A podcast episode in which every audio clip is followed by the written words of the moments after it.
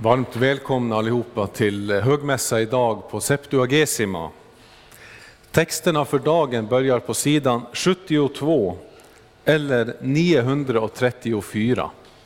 Sidan 72 eller 934. Låt oss bedja.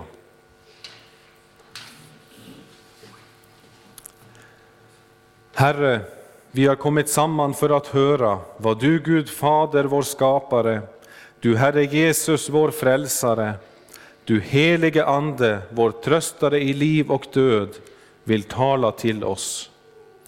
Öppna nu genom din helige Ande våra hjärtan, så att vi av ditt ord lär oss att söka förlåtelse för våra synder, att tro på Jesus i liv och död och varje dag växa till i ett heligt liv. Hör oss, o Gud, för Jesu Kristi skull. Amen.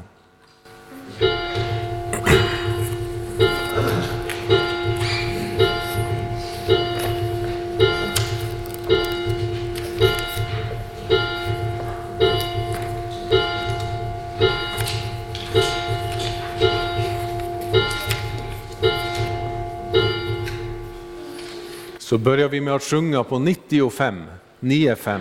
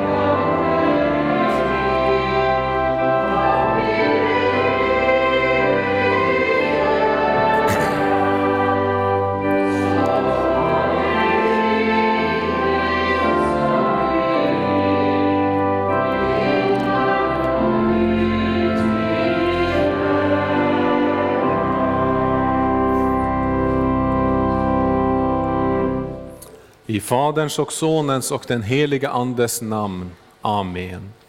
Nåd vare med er och frid ifrån Gud vår Fader och Herren Jesus Kristus. Amen. Låt oss bedja.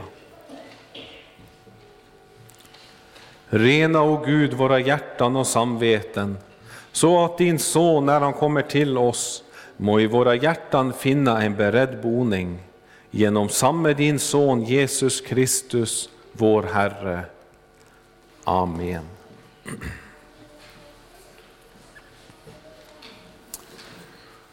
Min bön är att er kärlek mer och mer skall överflöda och leda er fram till insikt och klart omdöme, så att ni kan avgöra vad som är rätt. Så läser vi i dagens episteltext. Paulus tackar Gud eftersom Filipperna troget har stått samman med honom i arbetet för evangeliet. Och han är övertygad om att Herren som har börjat ett gott verk i dem också ska fullborda det intill Jesu Kristi dag.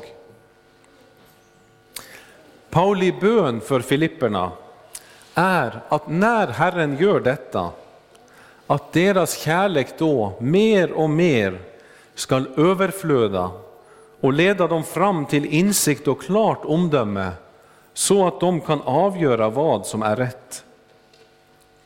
Och det är två saker som Paulus här ber om Herrens välsignelse över. Kärleken och tron. Om vi börjar med kärleken så hade Filippernas kärlek till Paulus och den tjänst som de tillsammans stod i, den hade lett till många goda gärningar och uppoffringar. Ja, den hade buren mycket frukt i kärlek. Och Paulus är glad för detta, men han ber om att kärleken än mera skall överflöda. För det finns alltid möjlighet för växt hos Kristi slavar. Vi kommer alltid till korta och det finns alltid synder hos oss som borde ha varit goda gärningar. Dock säger Paulus lite senare att det viktiga är att hålla fast vid det som man har nått fram till så vi fortsätter i samma spår. Detta var det ena, kärlekens växt. Det andra Paulus ber om är att denna växt ska leda dem till insikt och klart omdöme så de kan avgöra vad som är rätt, alltså Guds vilja. Och det handlar om tron, om läran. Också här är Pauli bön att de ska hålla fast vid vad de har och fortsätta att växa. Ja, att växa i kärlek och tro är en bön som vi alla får be för oss själva och för alla kristna utöver hela jorden. För på det, dessa två områden skall en kristens liv alltid växa. Vi som tror på skriftens ord och har fått den utlagt i Konkordieboken, vi får bekänna att vi verkligen har den renaste läran av alla olika kyrkosamfund. Men frågan är, har vi samma läran i våra hjärtan? Får evangeliet som skänker anden och det nya livet, får det lära våra hjärtan så att kärleken överflödar i oss? Jag tror nog vi får bekänna med Luther att även om vår lära är ren och sann så har vi inget att berömma oss över när det kommer till livet.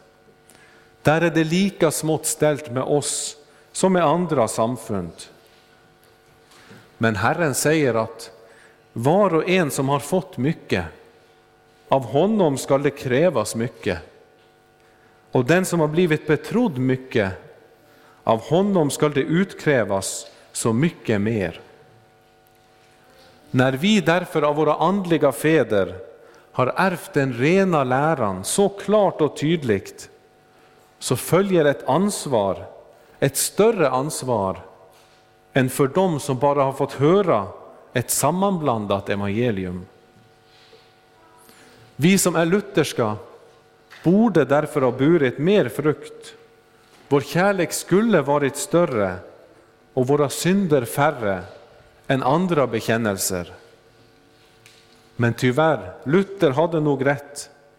När det kommer till livet så har vi inget företrädet. Vi har inte gjort allt vi är skyldiga att göra, för vi syndar mycket varje dag. Vi har varit lata i arbetet för evangeliet och vi har undvikit bojorna som skulle ha varit frukten av vår tro. Vårt enda hopp är därför att vi får förlita oss på evangelium som Herren har bevarat i sitt ord. Detta som våra andliga fäder har bekänt och kämpat för att vidareföra klart och rent till oss. Evangeliet som utlovar förlåtelse, upprättelse, växt i kärleken och tron Löftet om detta det bygger på Herren Kristus, att han själv levde ett liv i fullständig kärlek och lärde ordet klart och rent. Jesus uppfyllde kort sagt allt det som vi var skyldiga att göra. Och när han frågade judarna, vem av er kan överbevisa mig om synd? Så stod de svarslösa, för ingen kunde peka på någon brist hos honom. För Jesus Kristus, han är vår rättfärdighet. Han är vår förlösning.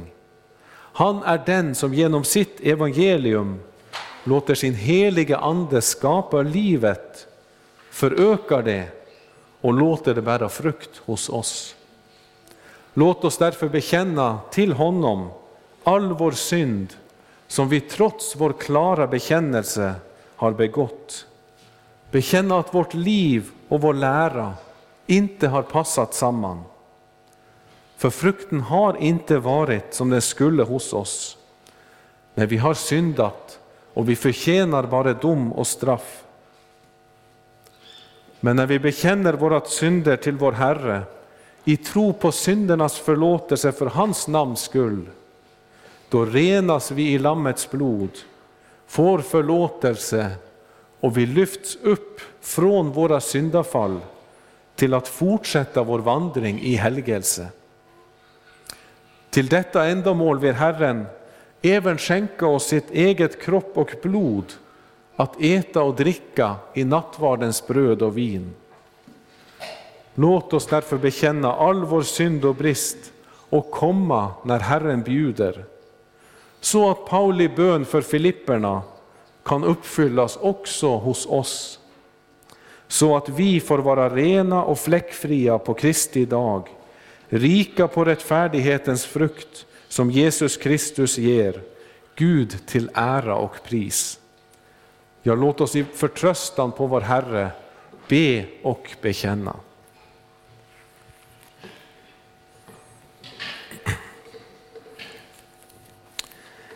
Jag fattig, syndig människa bekänner inför dig, helige och rättfärdige Gud, att jag som är född med synd på många sätt har brutit emot dig.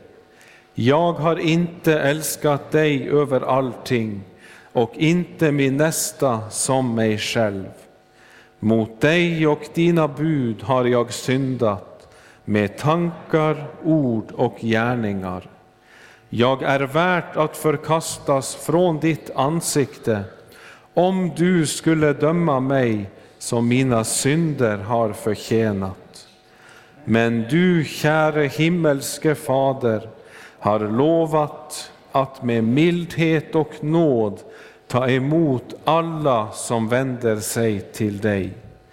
Du förlåter dem allt vad de har brutit och försummat och tänker inte mer på deras synder.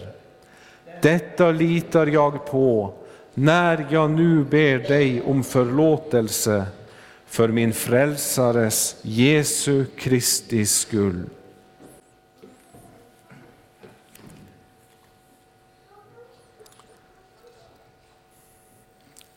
Begär du dina synders förlåtelse för Jesu Kristi skull, så är i kraft av Guds ord och löfte fast och visst att Gud av nåd förlåter dig alla synder. Denna förlåtelse tillsäger jag dig på vår Herres Jesu Kristi befallning i Faderns och Sonens och den helige Andes namn. Amen. Käre Fader i himmelen, vi tackar dig för syndernas förlåtelse genom Jesus Kristus, vår Herre. Amen.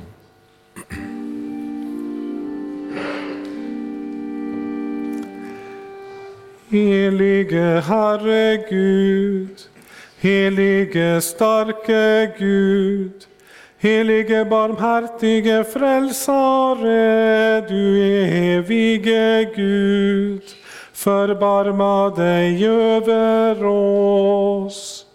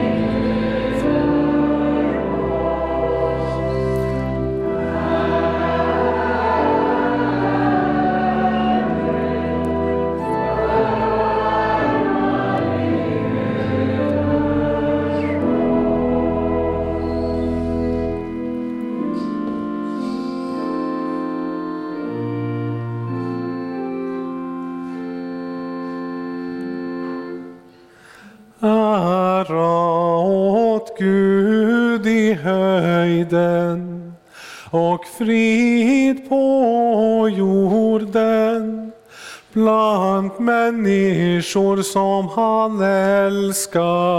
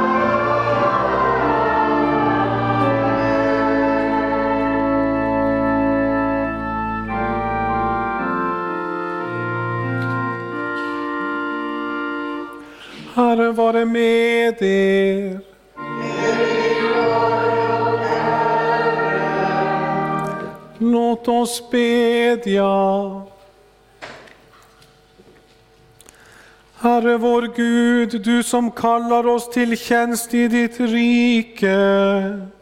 Hör ditt folks böner så att vi av nåd får ärva evigt liv. Genom din son Jesus Kristus, vår Herre. Amen.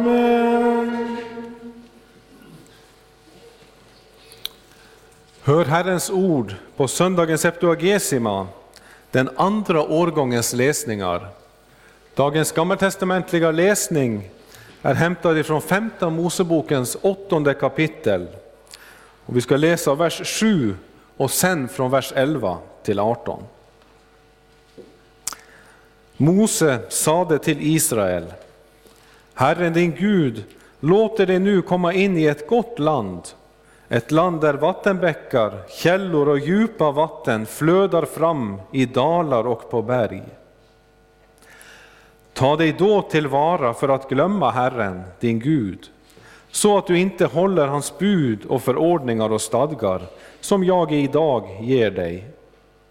Ja, när du äter och blir mätt och bygger, bygger vackra hus och bor i dem, när dina fäkreatur och din småboskap förökas, och ditt silver och ditt guld förökas, och allt annat du har förökas, då må ditt hjärta inte bli högmodigt så att du glömmer Herren din Gud, som har fört dig ut ur Egyptens land, ur träldomshuset, och som har lett dig genom den stora och fruktansvärda öknen, bland giftiga ormar och skorpioner, över förtorkat mark, där inget vatten fanns, och som där lät vatten komma ut ur den hårda klippan åt dig, och som gav dig manna att äta i öknen, en mat som dina fäder inte visste om. Detta för att han skulle tukta dig och pröva dig för att sedan kunna göra dig gott. Du må inte säga vid dig själv, min egen kraft och min hands styrka har skaffat mig denna rikedom, utan du må komma ihåg att det är Herren din Gud som ger dig kraft att förvärva rikedom, därför att han vill upprätthålla det förbund som han med ed har ingått med dina fäder som det också hittills har skett. Hör också Herrens ord ifrån dagens epistel, hämtad ifrån Filipperbrevets första kapitel från vers 3. Jag tackar min Gud var gång jag tänker på er, alltid i alla mina böner för er alla. Och det är med glädje jag ber för er, ni har varit med i arbetet för evangeliet ända från första dagen. Och jag är övertygad om att han som har börjat ett gott verk hos er också ska fullborda det till Kristi Jesu dag. Det är som sig bör att jag tänker så om er alla. Jag har er ju i mitt hjärta, både när jag bär bojor och när jag försvarar och befäster evangeliet delar ni allesammans nåden med mig. Gud kan vittna om att jag längtar efter er alla med Kristi Jesu ömhet. Och min bön är att er kärlek ständigt ska växa och bli rik på insikt och urskiljning, så att ni kan avgöra vad som är väsentligt och stå rena och skuldfria på Kristi dag, fyllda av den rättfärdighet som är frukten av Jesu Kristi verk, Gud till ära och pris. Så lyder Herrens ord. Gud, vi tackar dig. Så läs, sjunger vi som gradualsalm 247.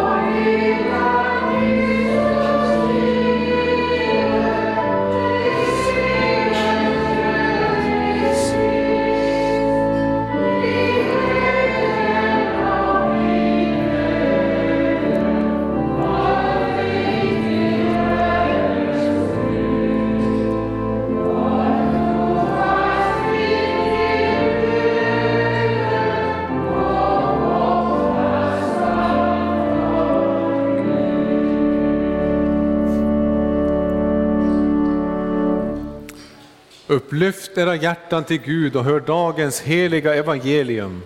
Så skriver evangelisten Lukas i det sjuttonde kapitel från vers 7. Jesus sade, om ni har en tjänare som plöjer eller vallar får, säger ni då till honom när han kommer hem från ägorna, gå genast och slå dig ner vid bordet. Nej, ni säger, gör i ordning maten åt mig, fäst upp dina kläder och passa upp mig medan jag äter och dricker. Sedan kan du själv äta och dricka. Inte förtjänar det något tack för att han gör vad som är ålagt, vad, vad han är ålagd. På samma sätt med er, när ni har gjort allt som åligger er, skall ni säga, vi är odugliga tjänare, vi har bara gjort vad vi är skyldiga att göra. Så lyder det heliga evangeliet. Lovat vare du, Kristus. Låt oss tillsammans bekänna vår heliga kristna tro. Vi tror på Gud Fader allsmäktig, himmelens och jordens skapare.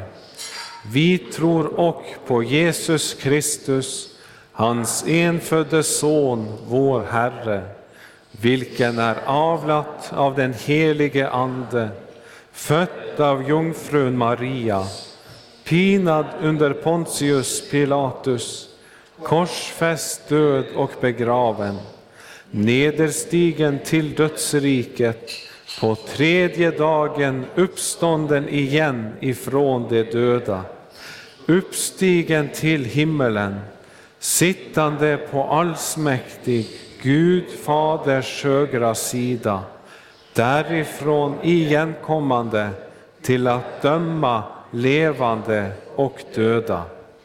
Vi tror och på den helige Ande, en helig allmännelig kyrka, det heligas samfund, syndernas förlåtelse, det dödas uppståndelse och ett evigt liv. Amen. Så sjunger vi innan predikan 91 från vers 4.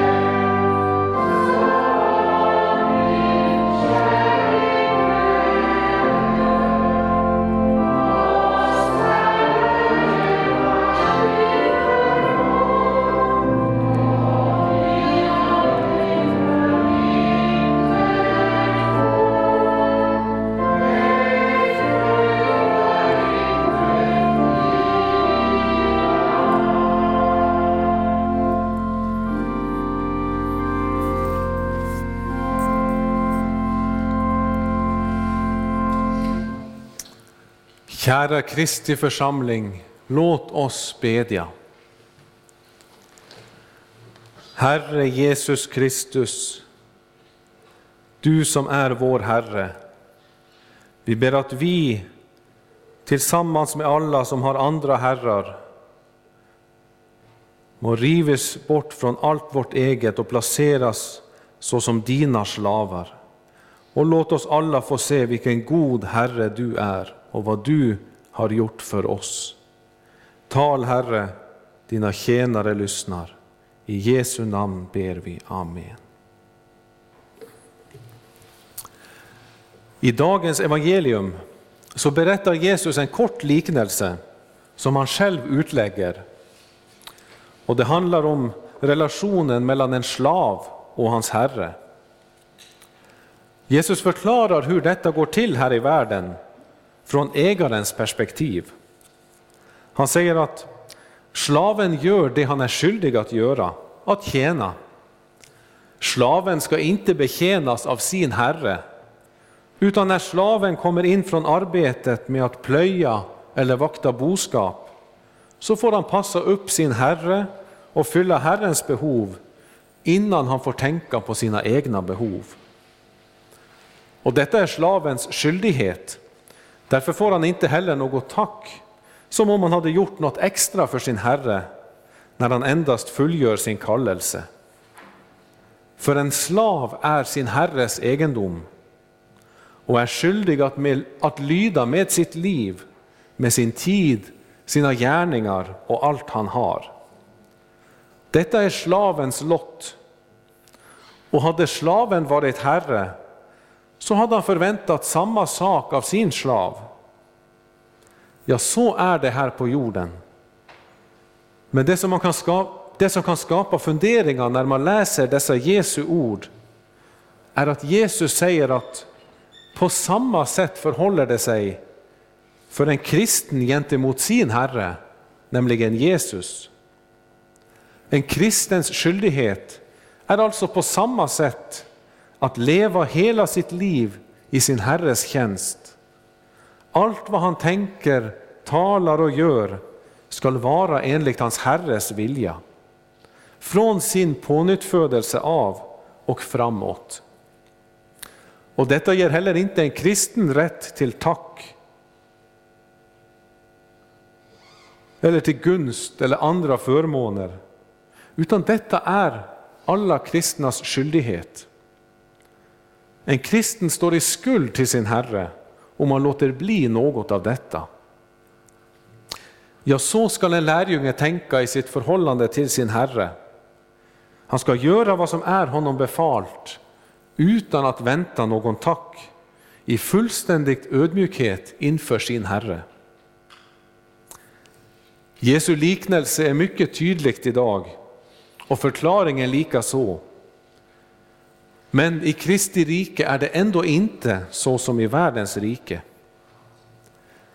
Men orsaken till olikheten, det handlar inte om slavens förhållande eller förhållningssätt till sin herre, utan hela skillnaden ligger i hur Herren Kristus förhåller sig till sina slavar. För även om vi som är Kristi slavar ska tjäna vår Herre utan krav på Eh, utan krav på tack, lön och andra fördelar, så är Herren en mycket bättre och helt annorlunda Herre än alla jordiska herrar. Och detta ska vi höra om i dagens predikan under tre delar, medan vi använder liknelsens lärdom på det kristna livet. För det första ska vi höra om en kristen såsom en Kristi slav. För det andra att Herren är en god Herre. Och för det tredje, om Kristus såsom slav för oss. Vi börjar med att en kristen är Jesu Kristi slav. Detta är något genomgående i skriften. En kristen är Herrens egendom. Och några kapitel innan dagens evangelium så blev lärjungarna utsända av Jesus. De skulle bota sjuka och förkunna att Guds rike nu genom Jesus är hos dem. Resultatet av denna missionsresa, om vi kallar det så, det var att lärjungarna gladde sig över vilken hög ställning och vilka krafter som de hade fått, som gjorde att även de onda andarna var de lydiga i Herrens namn. De gladde sig mer över detta än över att deras namn var inskrivna i himmelen. Men detta tillrättavisar Jesus dem för. Och i det stycke som vårt, vår evangelietext är slutet på, som Jesus just talar till sina lärjungar, där kan vi säga att han förbereder sina lärjungar på en ännu större missionsresa, på en utsändning som ska gå ut över hela jorden, helt fram till Jesu återkomst. Och Jesus säger för det första att förförelser måste komma, men att för, eh, domen över förförarna är så hård att det vore bättre om de hade fått en kvarnsten kring halsen och kastats i havets djup. Därför skall en lärjunge akta sig och troget hålla sig till Herrens ord. För det andra pekar Jesus på nödvändigheten av att tillrättavisa sin syndande broder och att förlåta honom så ofta han ångrar sig och ber om förlåtelse. Slagen av detta ber lärjungarna Jesus att föröka deras tro. Men Jesus förklarar att de behöver ingen större tro. För vore deras tro lika litet som ett senapskorn så skulle de kunna säga till ett mullbärsfikonträd att dra upp sig med rötterna och sätta sig ner i havet och det skulle lyda dem. Det viktiga är alltså om tron, oavsett storlek, är levande och riktar sig till Jesus. Efter dessa punkter så talar Jesus, som vi läste i vårt evangelium, om en Kristi slavs ödmjukhet inför sin Herre och i sin tjänst. Och alla dessa saker som vi har nämnt nu, det är förmaningar till lärjungarna om att inte förhäva sig och bli högfärdiga när Herren verkar stora saker genom dem. Utan de sätts helt enkelt på plats. Och Herren menar detta allvarligt. För när en, en lärjunge plöjer Guds åker, som Paulus säger, ty vi, vi är Guds medarbetare och ni är en Guds åker. Och när han vaktar Herrens får och för dem ut och för dem in för att finna bete i Herrens ord och nådemedel. Ja, även när en lärjunge tjänstgör vid Herrens bord och utdelar Herrens kropp och blod i brödet och vinet till styrka och tröst för Herrens små. När de gör allt detta så ska de akta sig för högmodet. De ska inte tänka att de därmed förtjänar tack och upphöjelse, gåvor och förmåner. Nej, allt detta är de skyldiga att göra. För så som alla kristna så ägs de av Herren Kristus själv. Deras eget, egna hårda hjärtas åkermark har ju själv blivit plöjt av Herren. Han har vaktat dem och rivit dem ut ur vilddjurets skap när han genom pånyttfödelsen tog dem ut ur djävulens rike och placerade dem i sitt eget rike. Herren Kristus har givit sina lärjungar allt vad de har, allt vad de är. Han är den som själv betalade lösepenningen för deras synder med sitt eget blod. Allt gjorde han för att köpa apostlarna och alla kristna fri från domen till att bli hans egna. Och aposteln Paulus särskilt kallar sig själv därför ofta för en Kristi Jesu slav. För Kristus äger Paulus och har gett honom allt. Även tjänsten som Paulus står i är en gåva från Herren. Så som han säger till romarna, att genom honom, alltså Kristus Jesus, har vi fått nåd och apostlaämbete för att bland alla hedna folk föra människor till trons lydnad för hans namns skull. Bland dessa är också ni som är kallade att tillhöra Kristus Jesus. Ja, bland dessa är vi som genom evangelium är kallade att tillhöra Kristus. Allt vi har, även vårt liv, har vi fått av nåd alena. Därför ska vi se på Pauli föredöme och även räkna de kall och de tjänster som vi står i såsom gåvor. Jag tänk att vi får tjäna i Kristi rike. Tänk att vi inte längre behöver tjäna synden, ondskan och vårt eget kött. Genom Herrens nåd har vi fått ett nytt liv med nya kall och nya uppgifter. Och dessa kall och uppgifter är det vår skyldighet att uppfylla. För så som Paulus så är också vi Kristi egendom. Och därför säger också Paulus att om jag predikar evangelium har jag inget att berömma mig av, eftersom jag är tvingad till det. Ve mig om jag inte predikar evangelium. Ja, så skulle vi se på våra olika kall och tjänster, som vår skyldighet och inget extra som vi gör. Och vi skulle därför inte inför Herren kräva eller jämföra oss med andra.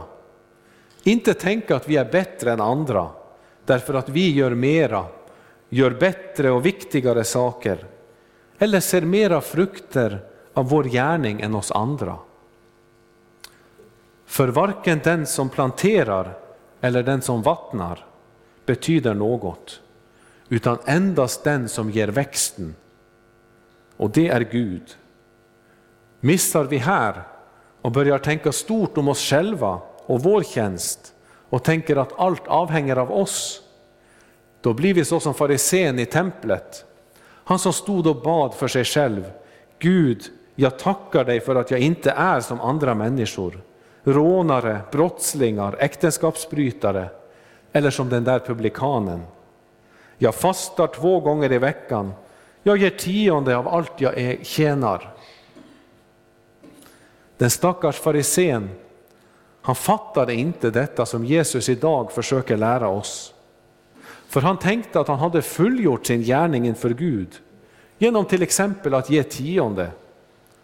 Han fattade inte att han hade nio tiondedelar kvar som också tillhörde hans Herre. Pauli frågor till korintierna, de passar att ställa till farisén och till alla fariseer idag som skryter av sig själv och tycker att de har gjort mera än vad de är skyldiga att göra. Paulus frågar, vad skiljer dig från andra? Vad äger du som du inte har fått? Men om du har fått det, varför skryter du då som om du inte hade fått det? Ja, det är Herren själv som är vår frid.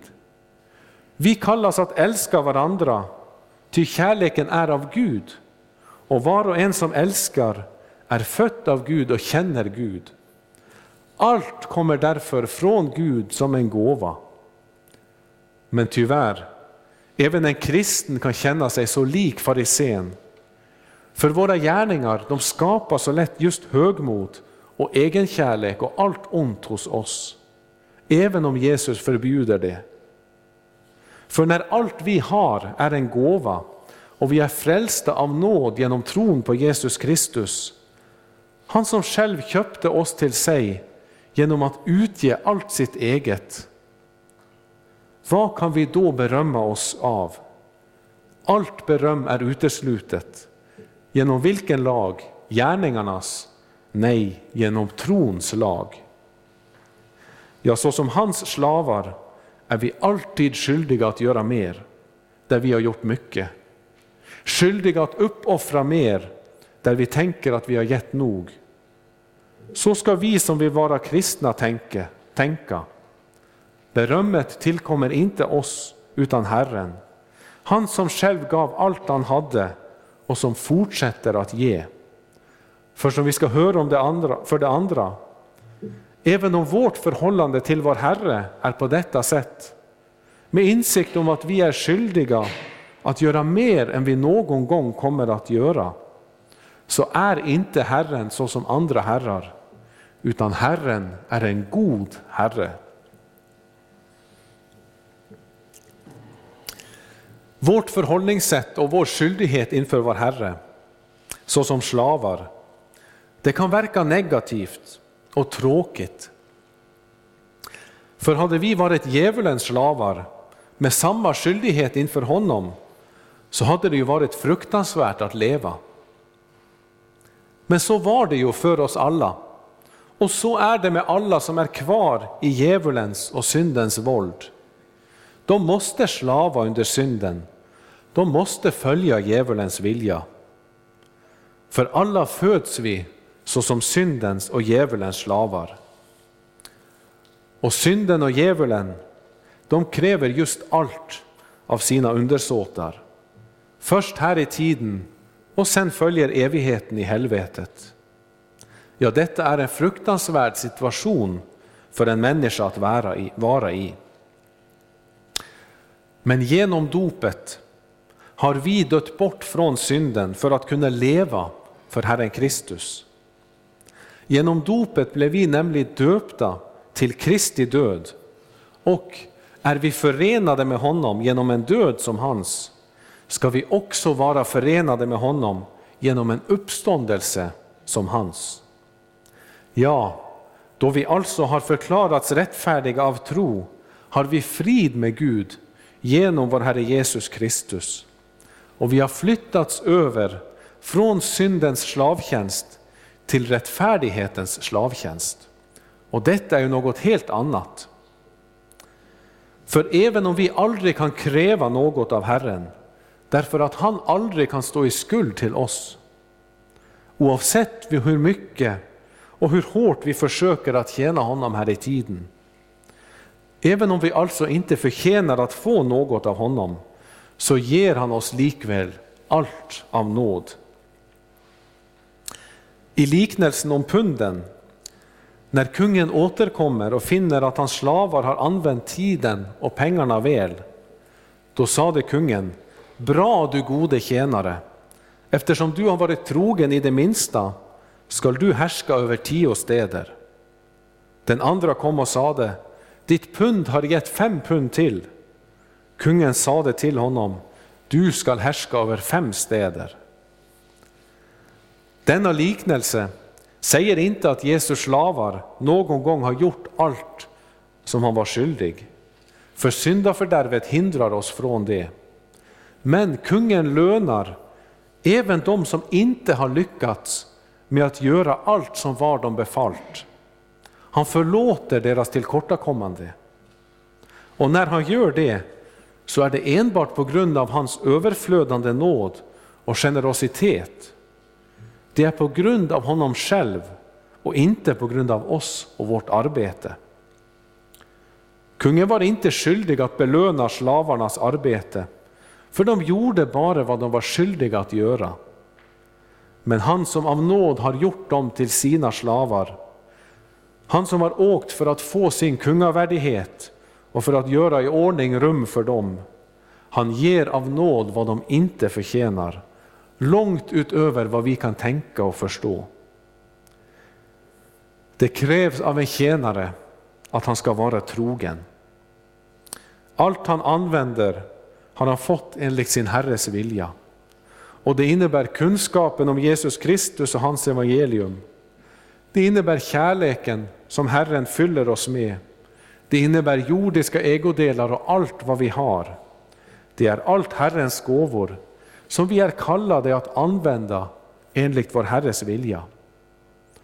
Så kommer han, som är den gode Herren, att sörja för att vi får allt vad vi behöver. Och det är nåd utöver nåd. Vi ska inte upphöja och berömma oss själva, men vi ska upphöja och berömma vår gode Herre, som har velat vara vår Herre och har omsorg om de sina. För det är en salig situation att få lov att vara den gode Herrens slavar. För det tredje och sista ska vi höra om vår Herre Kristus såsom slav för vår skull.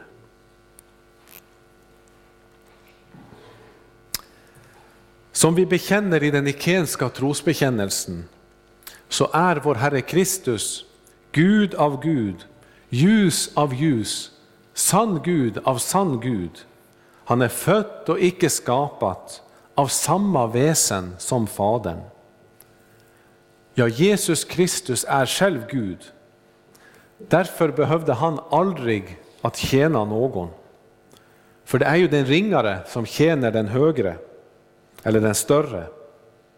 Och Jesus Kristus är den högste. Han är Gud och har ingen över sig som han kan tjäna. Men fastän han var till i Guds gestalt räknade han inte tillvaron som Gud såsom segerbyte, utan utgav sig själv genom att anta en tjänares gestalt, då han blev människa. Han, han som till det yttre var som en människa ödmjukade sig och blev lydig, ändå till döden, döden på korset. Ja, han som själv är den högste Gud ödmjukade sig för oss i lydnad under sin fader, helt till döden på korset.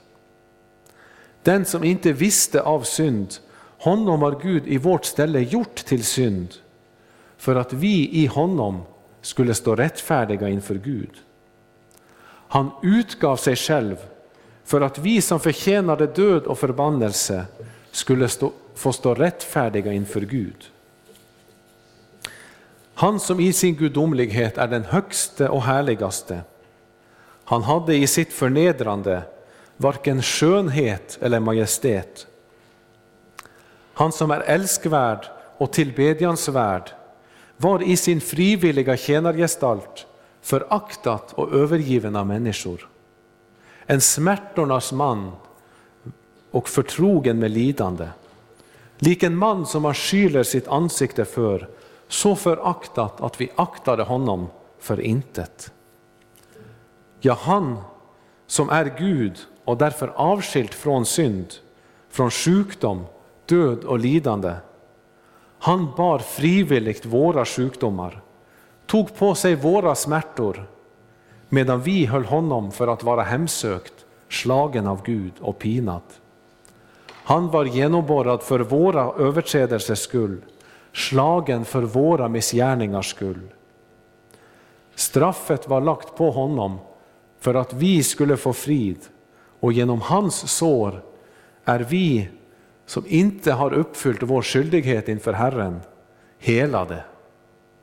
Ja, han som själv är livet utgav sitt liv i döden och blev räknat bland förbrytare. Han som bar de mångas synd och trädde in i överträdarnas ställe. Ja, allt detta gjorde Herren själv, frivilligt för att köpa oss människor till sig som sina slavar med evigt liv som i vänte.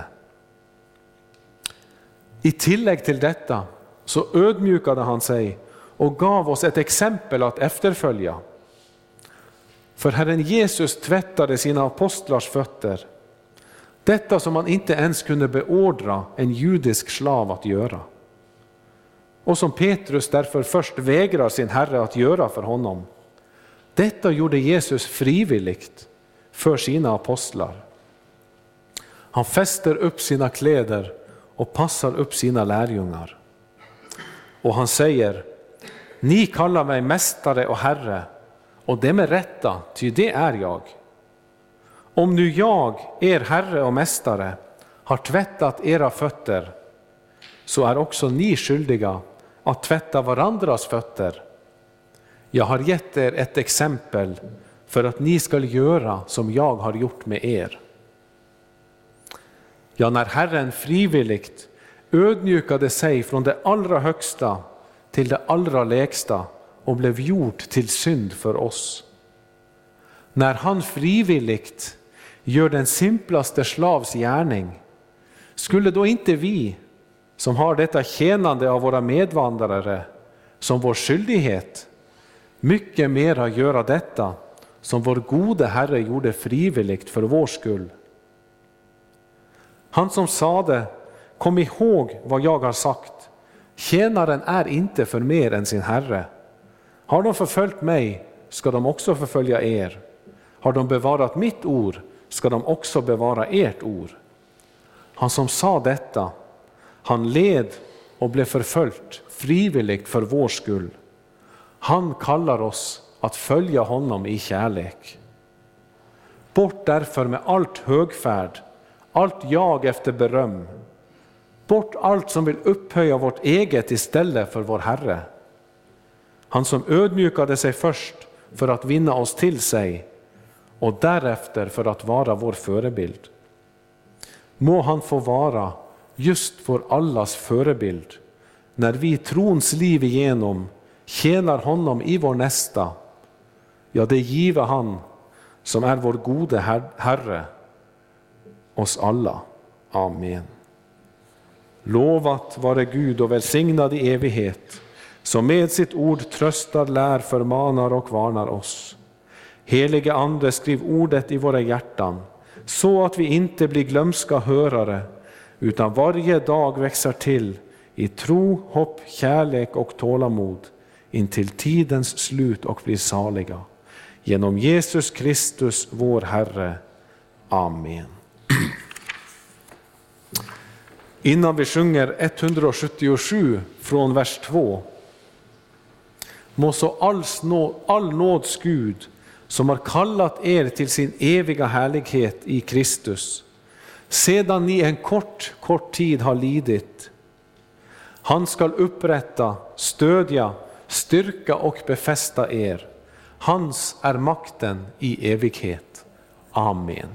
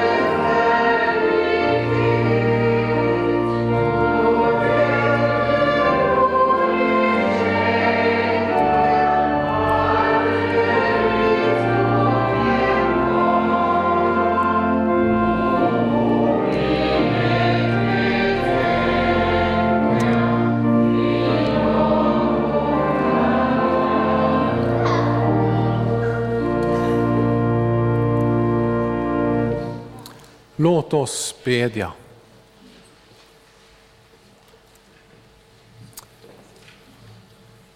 Herre vår Gud, vi ber dig, styrk och led din kyrka och samla ditt folk kring ordet och sakramenten.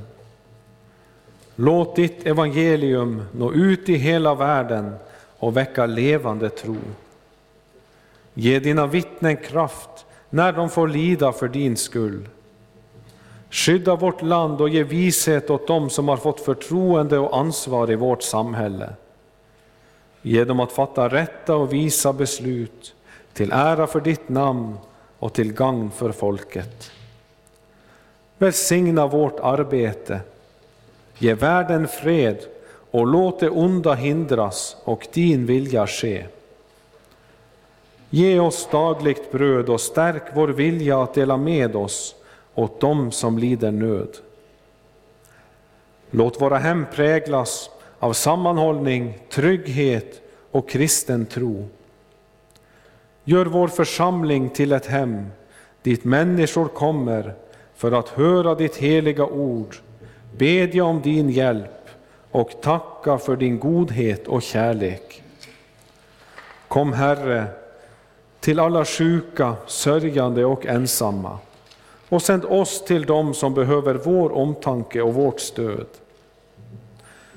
Särskilt vill vi nämna för dig barnet i moderlivet, om ditt skydd och att du förändrar på lagar utöver världen och skyddar de allra minsta ibland oss.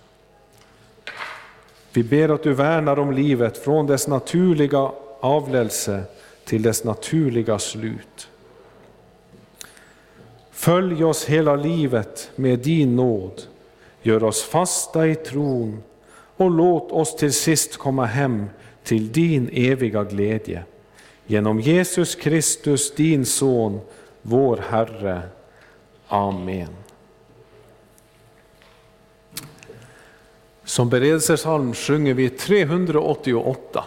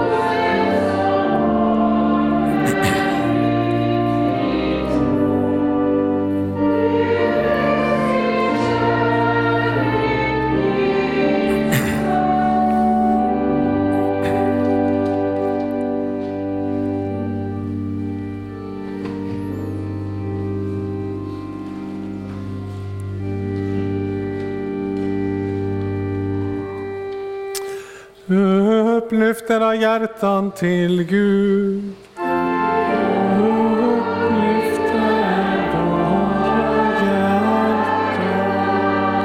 Låt oss tacka Gud vår Herre.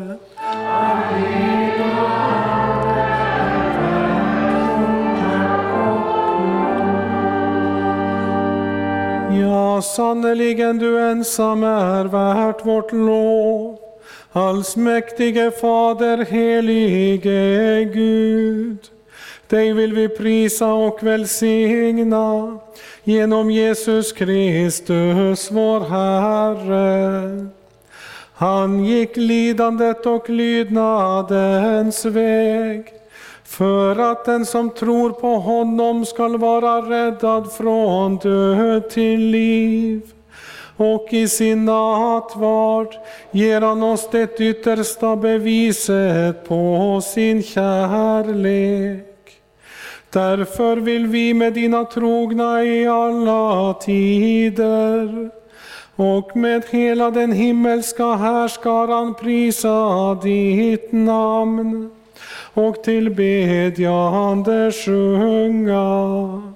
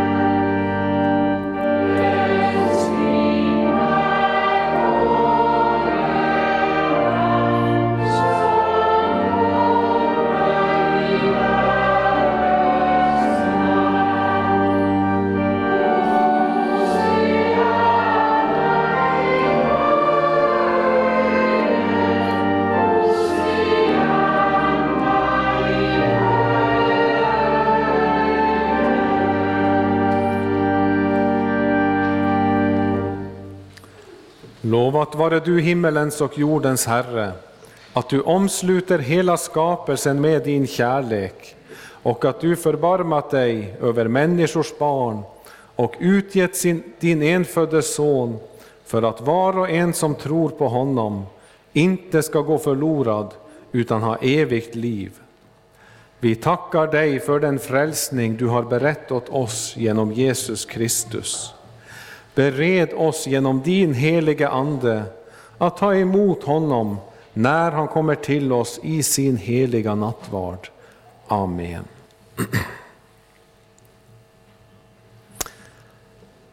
I den natt då vår Herre Jesus Kristus blev förrådd tog han ett bröd, tackade, bröt det och gav åt lärjungarna och sade Tag och ät. Detta är min kropp som blir utgiven för er. Gör detta till min åminnelse.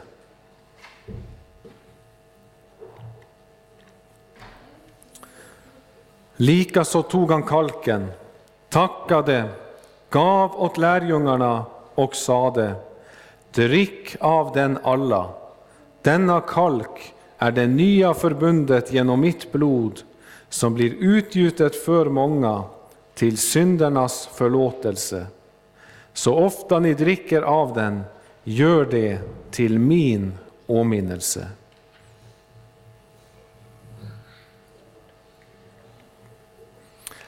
Din död förkunnar vi, Herre, din uppståndelse bekänner vi till dess du kommer åter i härlighet. Helige Fader, vi firar denna måltid till åminnelse av din Sons lidande och död, uppståndelse och himmelsfärd. Vi tackar dig för att du har sett till hans fullkomliga och eviga offer med vilket du har försonat världen med dig själv. Tack för att du i denna måltid skänker oss de välsignade frukterna därav och ger oss liv av hans liv, så att han förblir i oss och vi i honom. I den heliga Ande och med alla dina trogna ber vi den bön som din son Jesus Kristus har lärt oss. Fader vår som är i himmelen. Helgat var det ditt namn. Tillkomme ditt rike. Ske din vilja så som i himmelen, så och på jorden. Vårt dagliga bröd giv oss idag och förlåt oss våra skulder, så som och vi förlåta dem oss skyldiga äro och inled oss icke i frestelse, utan fräls oss ifrån ondo. Ty riket är ditt och makten och härligheten i evighet. Amen.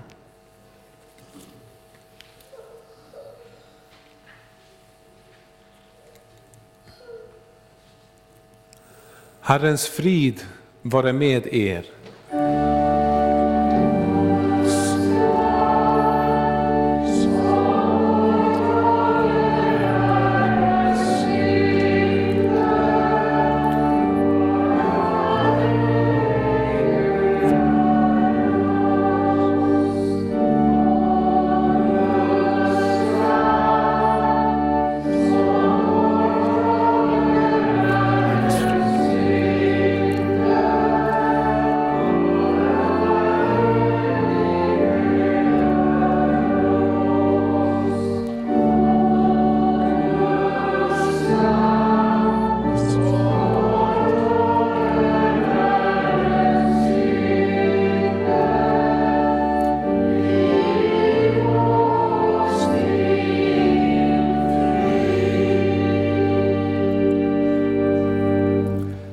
Guds lam som tar bort världens synder.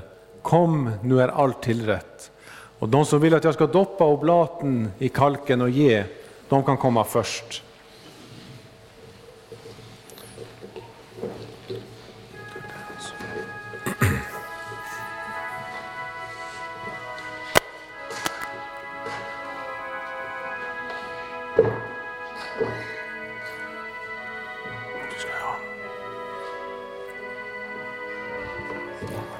Kristi kropp för dig utgiven.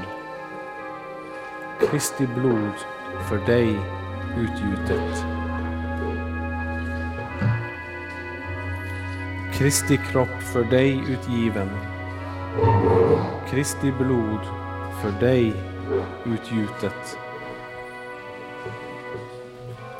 Kristi kropp för dig utgiven. Kristi blod för dig utgjutet. Kristi kropp för dig utgiven. Kristi blod för dig utgjutet. Kristi kropp för dig utgiven. Kristi blod för dig utgjutet. Ditt dopsgud bevara dig till evigt liv. Amen. Kristi kropp för dig utgiven. Kristi blod för dig utgjutet. Ditt dops Gud bevara dig till evigt liv. Amen. Kristi kropp för dig utgiven. Kristi blod för dig utgiven, utgjutet. Kristi kropp för dig utgiven. Kristi blod för dig utgjutet. Kristi kropp för dig utgiven. Kristi blod för dig utgjutet. Kristi kropp för dig utgiven. Kristi blod för dig utgjutet.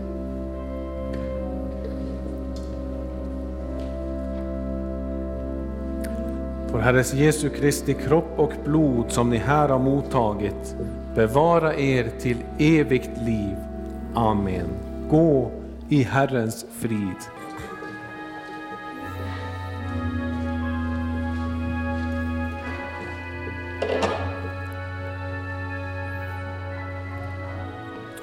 Kristi kropp för dig utgiven.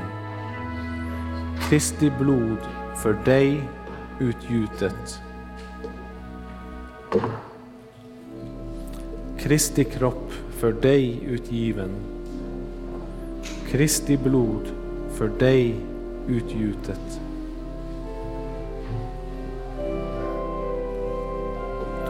Kristi kropp för dig utgiven. Kristi blod för dig utgjutet. Kristi kropp för dig utgiven. Kristi blod för dig utgjutet.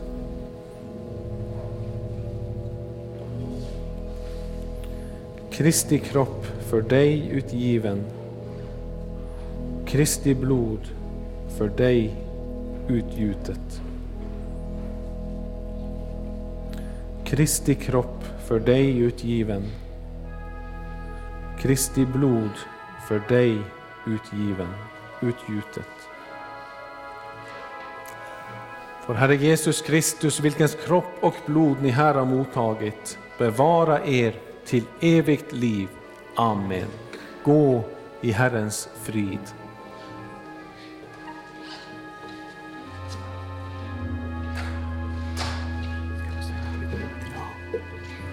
Så går vi över till traditionellt sätt.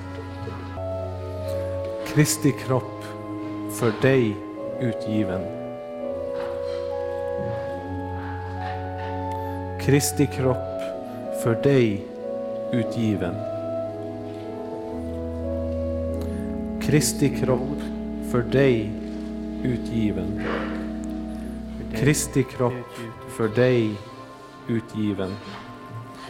Kristi kropp för dig utgiven. Kristi kropp för dig utgiven. Kristi blod Kristi kropp för dig för utgiven. dig utgjutet. Kristi kropp för dig Kristi blod utgiven. Kristi kropp för dig för dig utgjutet. utgiven. Kristi blod Kristi kropp för dig för dig utgiven. utgjutet. Kristi blod för dig utgjutet. Kristi blod för dig utgjutet. Kristi blod för dig utgjutet. Kristi blod för dig utgjutet. Kristi blod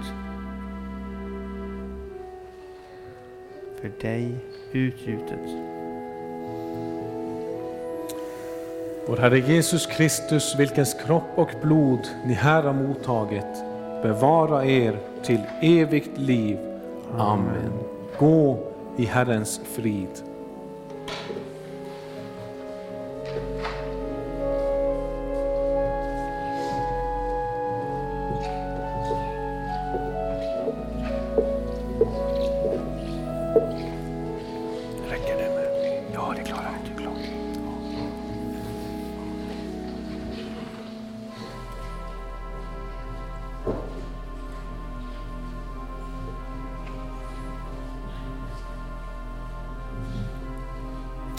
Kristi kropp för dig utgiven. Ditt dopsgud bevara dig till evigt liv. Amen. Ditt dopsgud bevara dig till evigt liv. Amen. Kristi blod Kristi kropp för dig för dig utgiven. utgjutet. Kristi kropp för dig Kristi blod utgiven. Kristi kropp för dig för dig utgiven. Kristi kropp Kristi för blod dig utgiven. Kristi för kropp dig för dig utgiven. Kristi blod Kristi kropp för dig utgiven. för dig Kristi utgjutet. kropp för dig utgiven. Kristi blod Kristi kropp för dig utgiven. för dig Kristi kropp för dig utgiven. Kristi blod för dig utgjutet. Kristi blod för dig utgjutet. Kristi blod för dig utgjutet. Kristi blod för dig utgjutet. Kristi blod för dig utgjutet. Vår Herre Jesus Kristus, vilkens kropp och blod ni här har mottagit, bevara er till evigt liv. Amen. Gå i Herrens frid.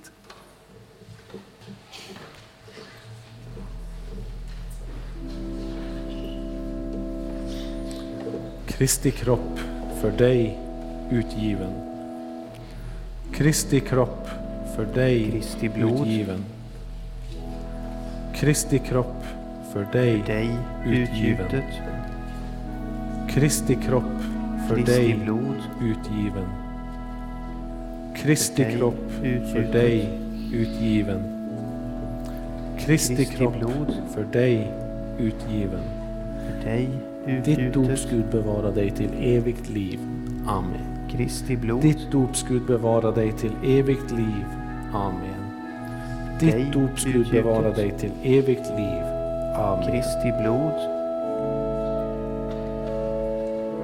för dig utgjutet. Kristi blod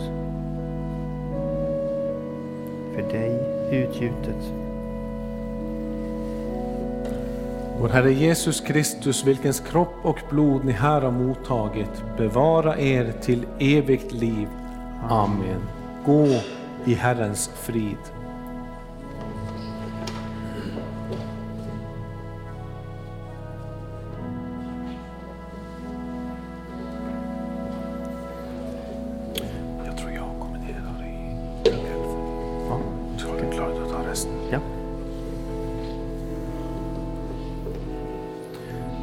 Kristi kropp för dig utgiven.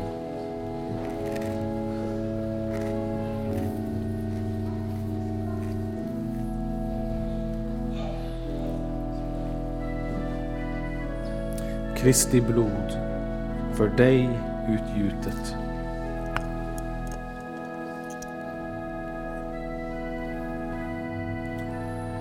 Herre Jesus Kristus, vilkens kropp och blod du här har mottagit, bevara dig till evigt liv. Amen. Amen. Gå i Herrens frid.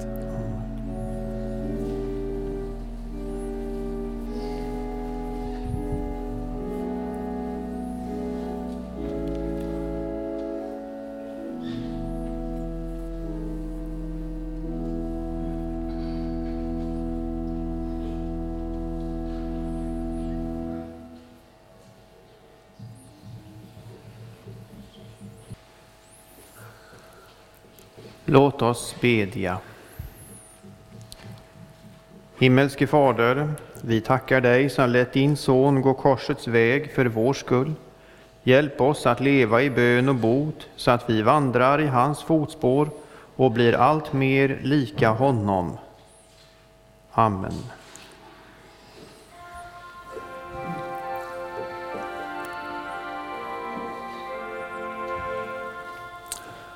Låt oss tacka och lova Herren.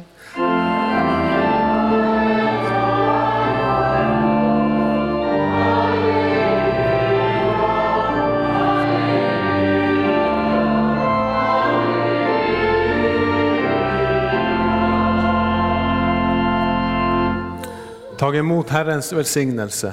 Herren välsigne er och bevare er. Herren låter sitt ansikte lysa över er och vare er nådig.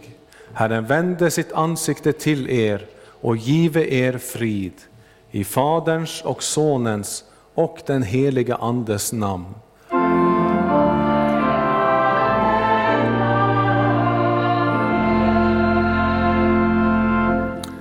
Så sjunger vi sjätte versen på 580.